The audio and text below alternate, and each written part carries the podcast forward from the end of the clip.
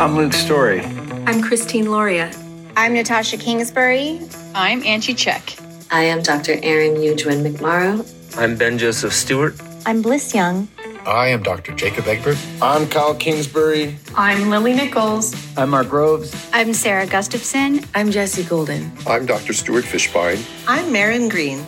I'm Kelly Brogan, MD. Hi, this is Kimberly Ann Johnson. Je m'appelle Rixa Freeze et c'est le podcast du gynécologue holistique. Hello, I'm Paul Chek, and this is the Holistic OBGYN podcast. Enjoy.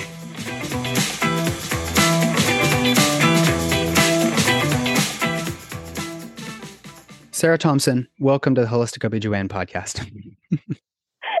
Thank you for having me, Dr. Riley. Uh, you're one of the many practitioners I brought into this very special PRP fertility program so that we can help to optimize a person's physical, mental, emotional, and spiritual well being so that they can hopefully, hopefully conceive naturally. But if they go the IVF IUI route, we also want to make sure that they're you know as well nourished as possible so that that twelve to fifteen thousand dollar investment on that end is worth their time, worth the investment. So um, I don't think any program like this would be complete without somebody like you who works in the functional medicine space. I've dabbled in this space, but you have done this for what close to 20 years. Yeah.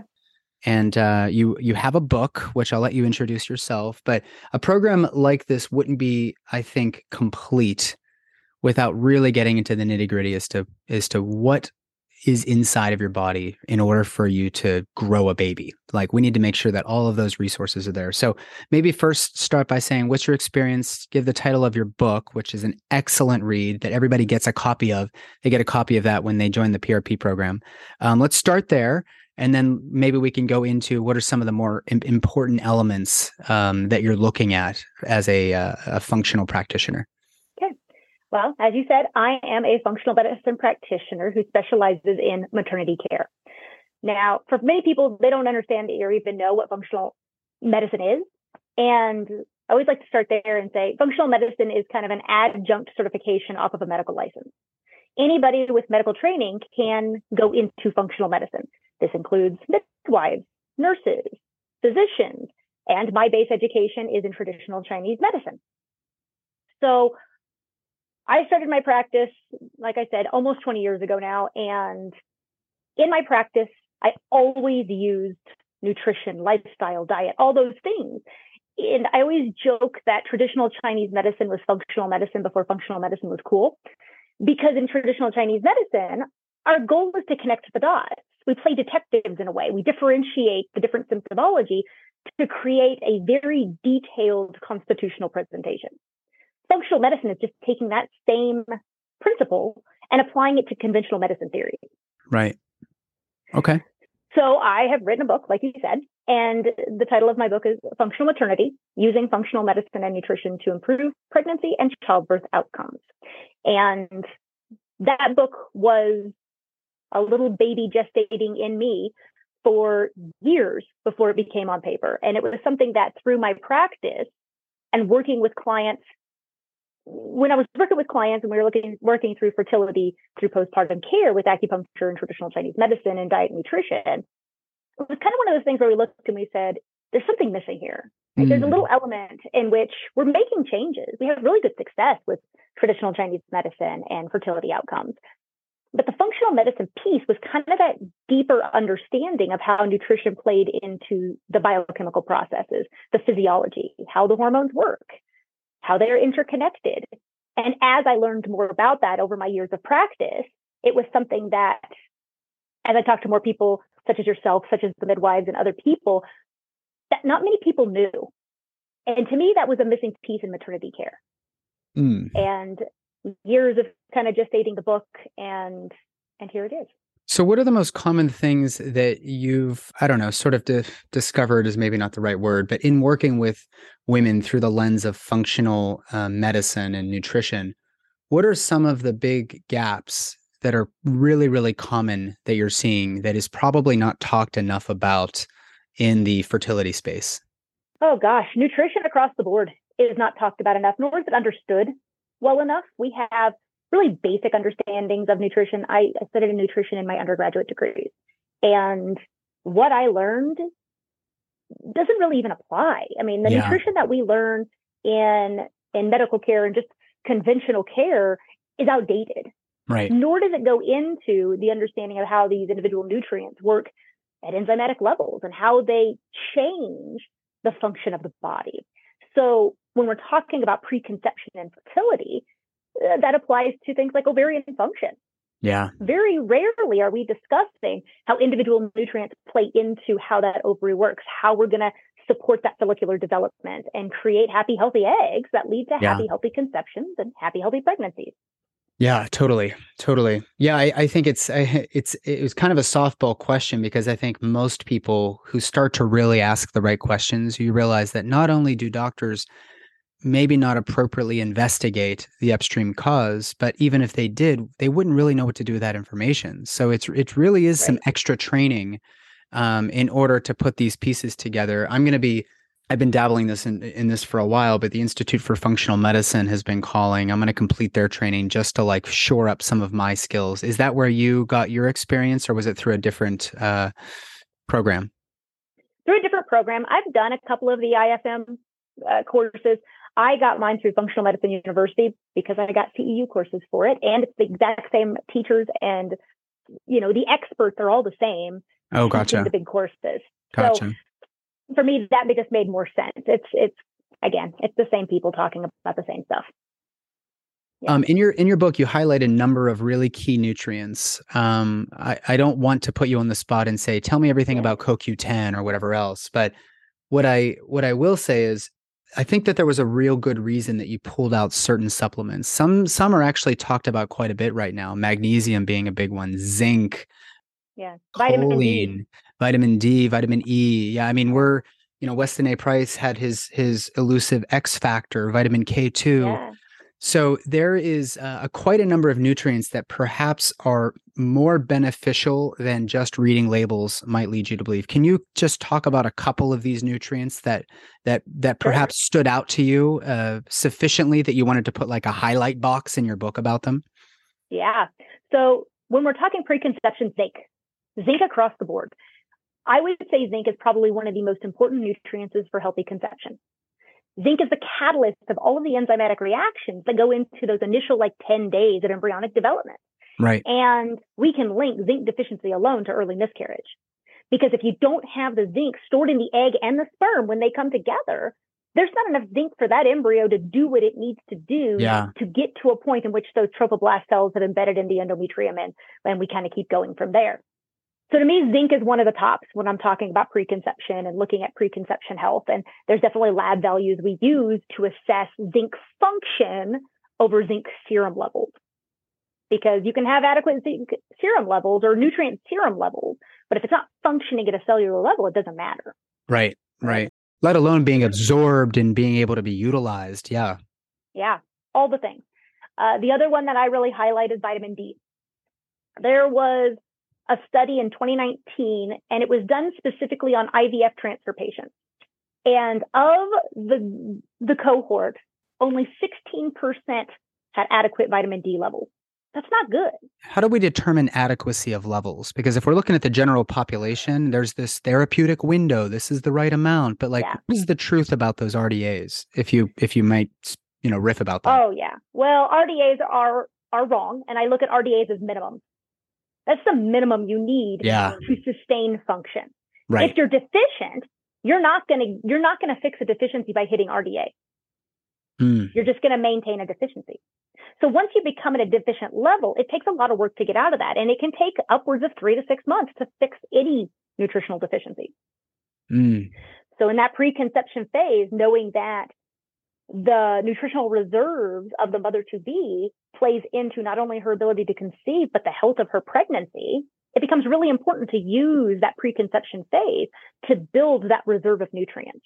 And there's studies hmm. after study that shows that preconception nutrition levels for certain things, vitamin D, iron, predisposes somebody to having specific complications Right. later on down the line because we see that the demand increases in pregnancy. If you look at things like, good Lord, vitamin D levels, we'll see that you need a minimum of 4,000 IU in pregnancy to Hmm. just maintain Other nutrients, you know, where there is a six-fold increase in vitamin A need in the third trimester.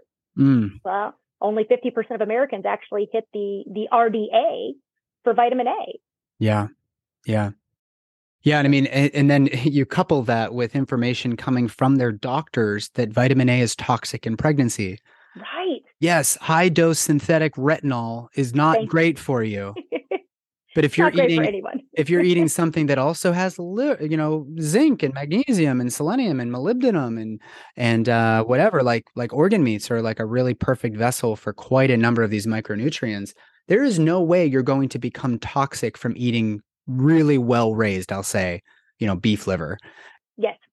At least I haven't ever seen somebody eat so much liver that they're sick. But if you're eating a pound of liver a day, you're probably overdoing it just like with anything if you overly consume. But yeah, so it makes it very hard, I think, for people to navigate this. They get their blood tested. They said it's it's normal, but you look at their diet and it's like you're normal for the American population. But in pregnancy, this number is going to be maybe, like you said, five to six times perhaps what that RDA is. Yeah. And you need to not just be supplementing with that that sort of supplement on the counter. There are, are ways to get this in the most bioavailable form, which is going to be from your food. So we can talk about that next. But anything else you wanted to add about these RDAs? That a lot of the RDAs are not calibrated for pregnancy. And I use magnesium a lot to, as an example of that, mm. the RDA for magnesium in pregnancy is actually less than the RDA outside of pregnancy. And it's because there's no data to go off of. There's really no research into sure. Sure. how much magnesium do we need in pregnancy. Right. But once you learn the physiology of pregnancy and you understand the hormonal changes and the shifts that happen, specifically third trimester, you go, that's wrong. And we wonder why so many women in pregnancy are suffering from calf cramps, Charlie horses. Oh, yeah. All these symptomology that we go, that's normal in pregnancy. But then you go, but it's also a sign and symptom of magnesium deficiency. And yeah. we look at that and go, well, maybe it's not normal. It's just common. And it's yeah. common because we don't understand, because you haven't really looked into it, the actual need for magnesium in pregnancy. Yeah. Yeah, totally. So let's say that somebody goes to your clinic. Well, they're going to be enrolling in the PRP program. You're going to be somebody that they meet with. In fact, I think you're one of the first people that they meet with because I want them to make sure they have time to really start implementing some of your recommendations.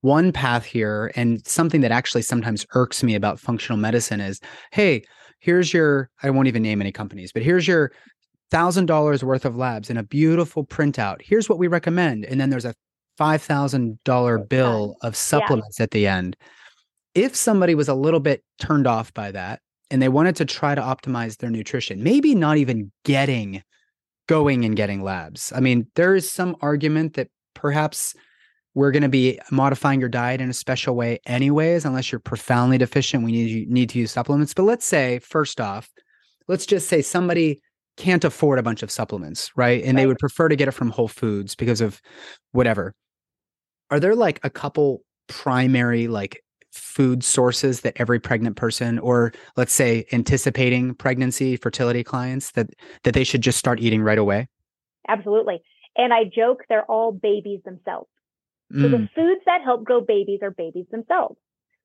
now the eggs right eggs are one That's of my easy favorite one. it's an easy one right what do what what do eggs do they grow babies right right they have right. everything you need to grow a baby except for maybe the minerals in the shell what are some other foods that we know have a lot of great pregnancy and conception uh, supporting nutrients? Legumes, right? Mm. Legumes are high folate. They are high nutrients, magnesium, zinc, all those sorts of things, but they are also babies themselves. They're baby plants. It's the egg Mm. of a plant, yeah yeah right? Uh, I, I'm a big fan of microgreens and smaller greens because we have less oxalates in microgreens and more nutritional base microgreens can have 40 times the amount of nutrients as their adult counterparts. wow And they're babies themselves, they're little baby plants. So when I'm looking at creating a nice little kind of basic diet for people, those are some of the things we focus on, right? I, I'm a big fan of fresh herbs because of the high antioxidant content. And we know that one of the biggest drivers of infertility, poor conception, pregnancy complications is going to be oxidative stress or inflammation. Mm. And microgreens, herbs, all those little kind of plants those are going to be high antioxidant, can help reduce some of that inflammation that can thus cause complications down the line. With our greens, I'm a big fan of blanching and cooking greens. And I'm a big fan of greens in the diet. Nuts and seeds would be another one. Again, what are nuts and seeds? They're kind of baby plants, right?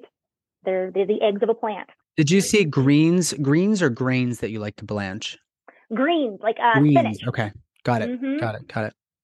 Yeah, I um, when I work with people, a part of what we're doing is teaching them nutrition skills.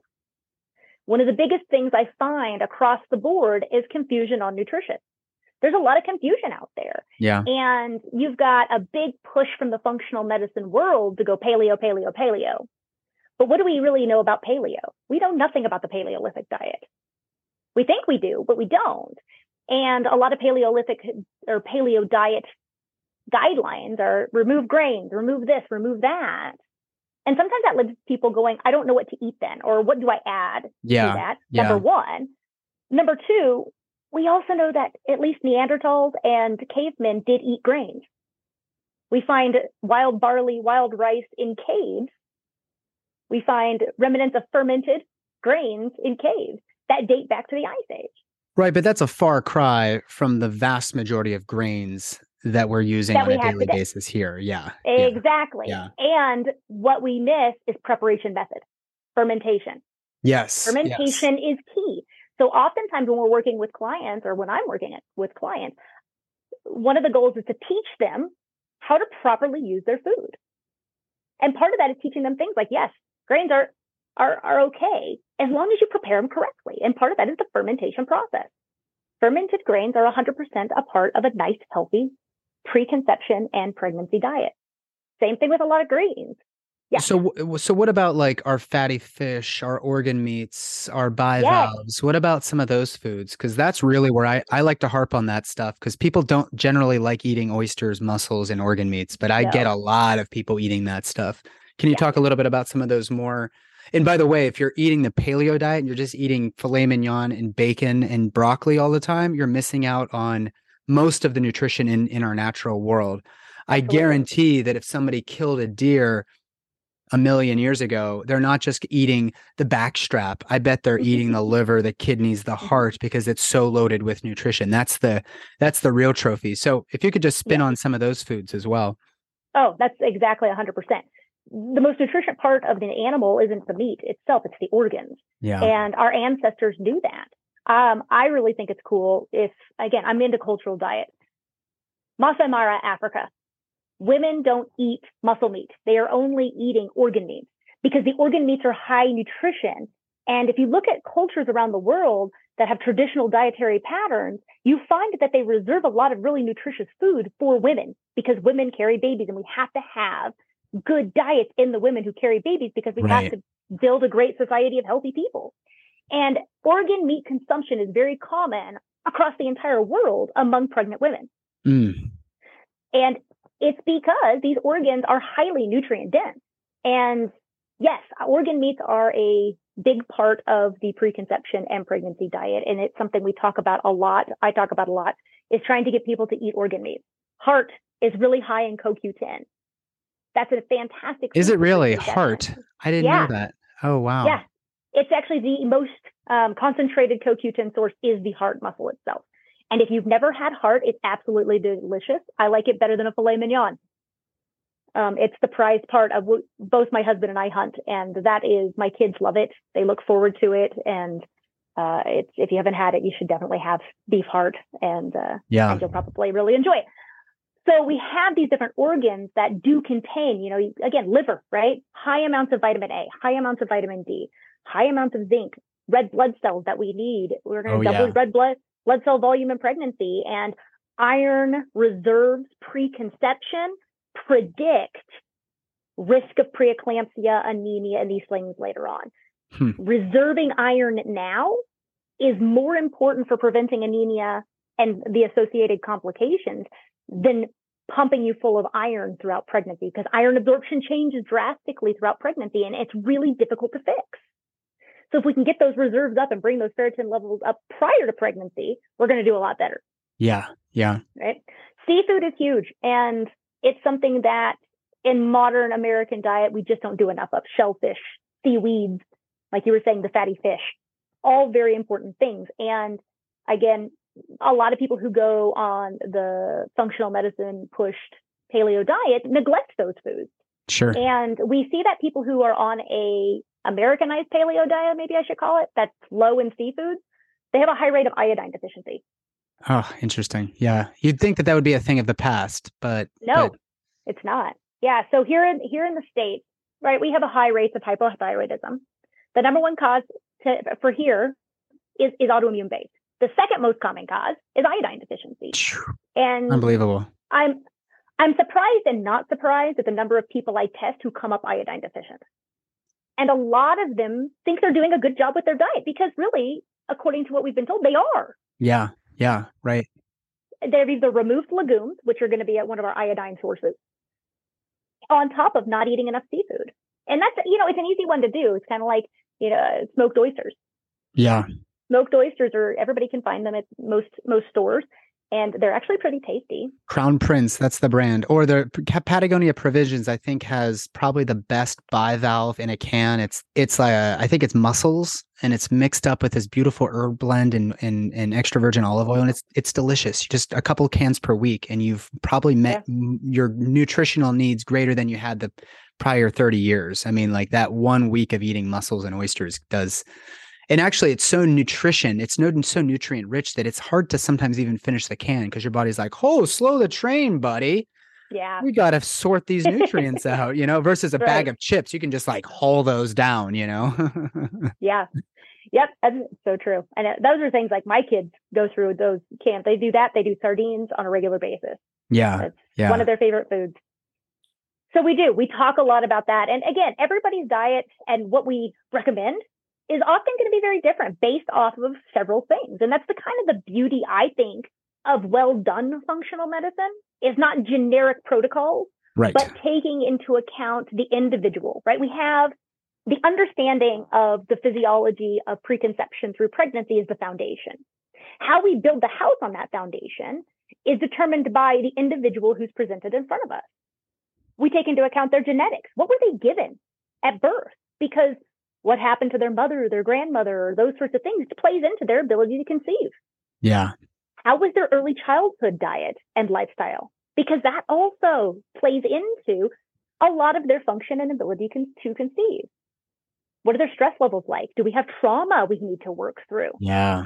Yeah. That's a huge part that nobody talks about is the trauma, underlying stress, long-term stress. If your body's in survival mode, it will choose survival over reproduction all day long. Yeah.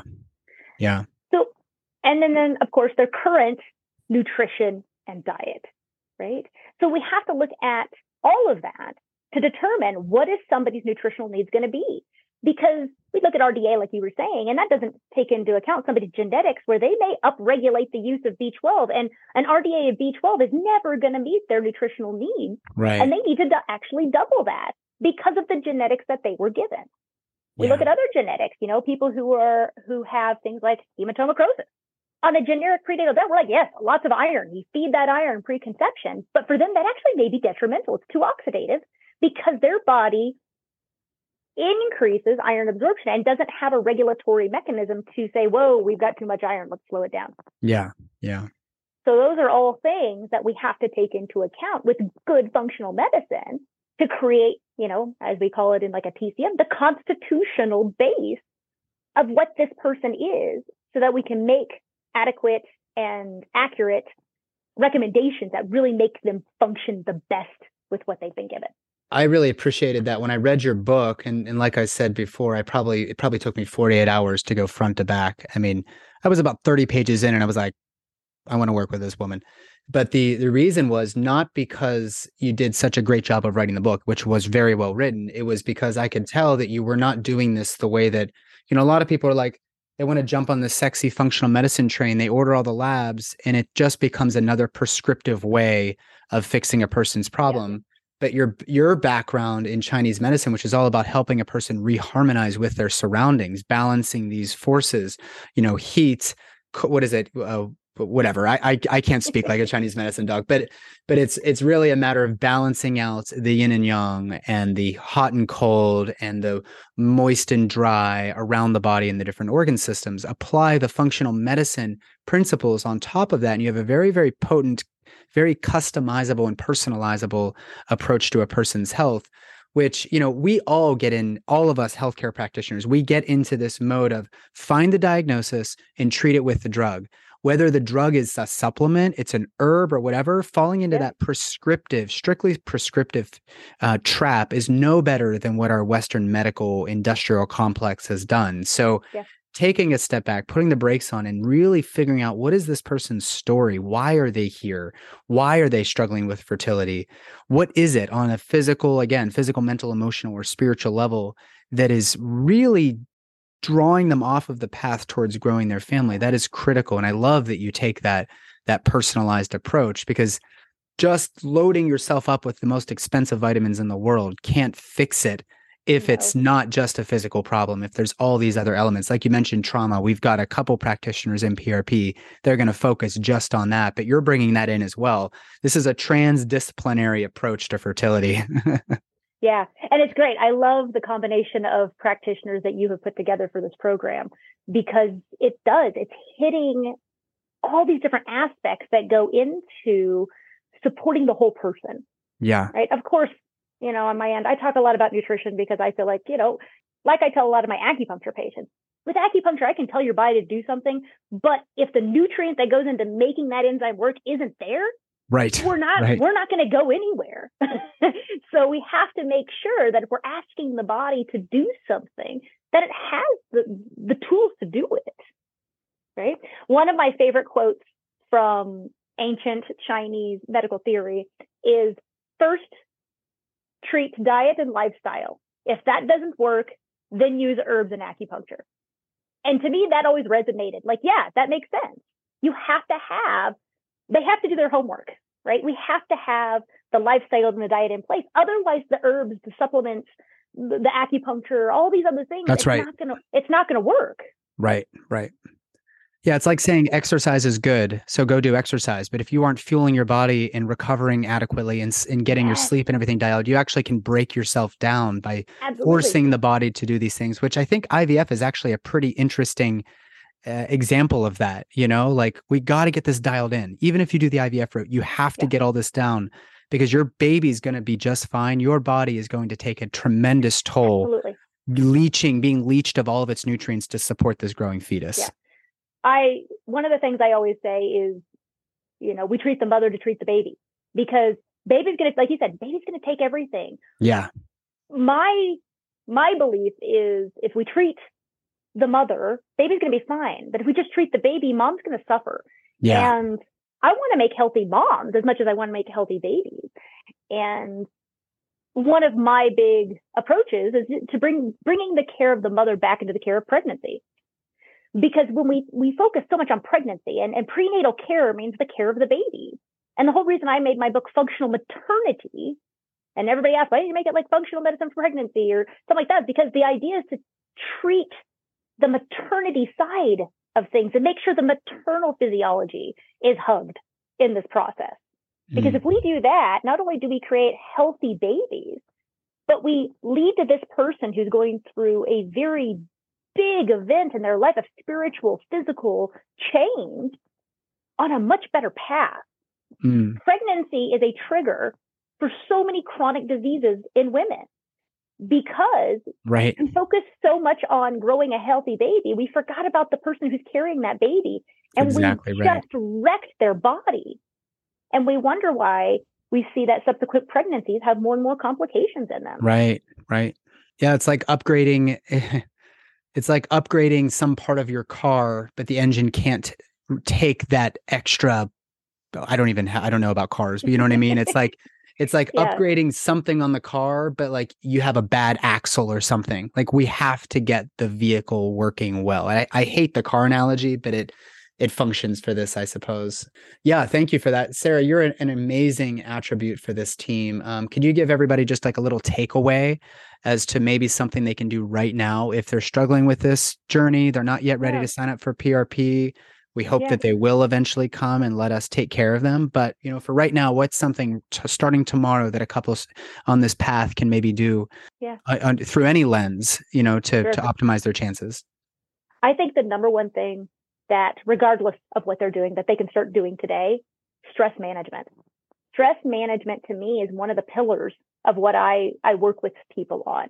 And it's, it's a lot of homework because I can tell you to manage your stress, but you have to do it anyways. It's, it's up to you to do the work, right? To get yourself in a better place of management. And like I said before, survival is always going to be more important than reproduction. And if your body is in chronic fight or flight or is feeling like it is in high anxiety or is inflamed, and we have a lot of inflammation involved, and that's a different type of stress, then Yeah. it's going to choose survival over reproduction every time. And I find it interesting. I have, you know, probably a stack of cases that I've worked with over the years where we were, I was, I got a patient who was doing IVF and we literally did nothing but reduce stress and they got pregnant before the IVF transfer. That's that that is so I've seen that happen before. It's like you guys are just you're in some regards it's like you're you're taking this too seriously. You need to just l- surrender to the process and I actually find that when you know when I was in residency I remember people coming into the IVF clinic after years of trying and they suddenly told their whole story and this doctor said we're going to take care of this don't worry and they like in one cycle they just suddenly got pregnant after years of trying. Something about like energetically shifting the burden of that of this this task this unforbiddable or this forbiddable sort of unforgiving task of growing our family. It just sounds so crazy when you say it like that but that's how it feels like i've been there a lot of people go through that and then as soon as they give they take the weight off their shoulders and they go and have like a glass of wine and get cozy in bed and start making making things move Yeah. suddenly they get pregnant but it, it- but it's like you you've you've like over you've like stressed yourself out of the opportunity in a way and in some regards that's the hardest thing is to take a step back and just relax it's gonna Yeah. happen just gotta Yeah. relax yeah It's so true. It is probably the hardest step because a lot of people, they really want to, you know, feel like they're in control. And Yeah. there's elements, and I always try to tell this too with my clients. There are things that we can control and there are things that we cannot control. yeah and you know as as people our goal is to do the best we can right yeah and and to let go of what we don't have control of because Yeah. because if we try to hold on too hard it's just it's going to be harder yeah Yeah. mentally physically all of the above Yeah. Well, thank you, Sarah. You're. Uh, I'm so. I feel so. Uh, so honored to have you in this program and to be in direct contact with you. Your book is amazing. thank you We'll tell people, you know, briefly about the PRP program, but before we do, um, tell everybody where they can go to find your book. Maybe say the title again and where they can find you online if they have any specific questions. Absolutely. So the book again is Functional Maternity, using functional medicine and nutrition to improve pregnancy and childbirth outcomes. You can find me at my website, functionalmaternity.com. Social media, I am at functional.maternity. The book is on sale via my website, Amazon, um, and you can also order it directly through your favorite local bookstore. Oh, right on. Supporting local bookstores. If you just go in and ask them to order it, they can order it through an ISBN.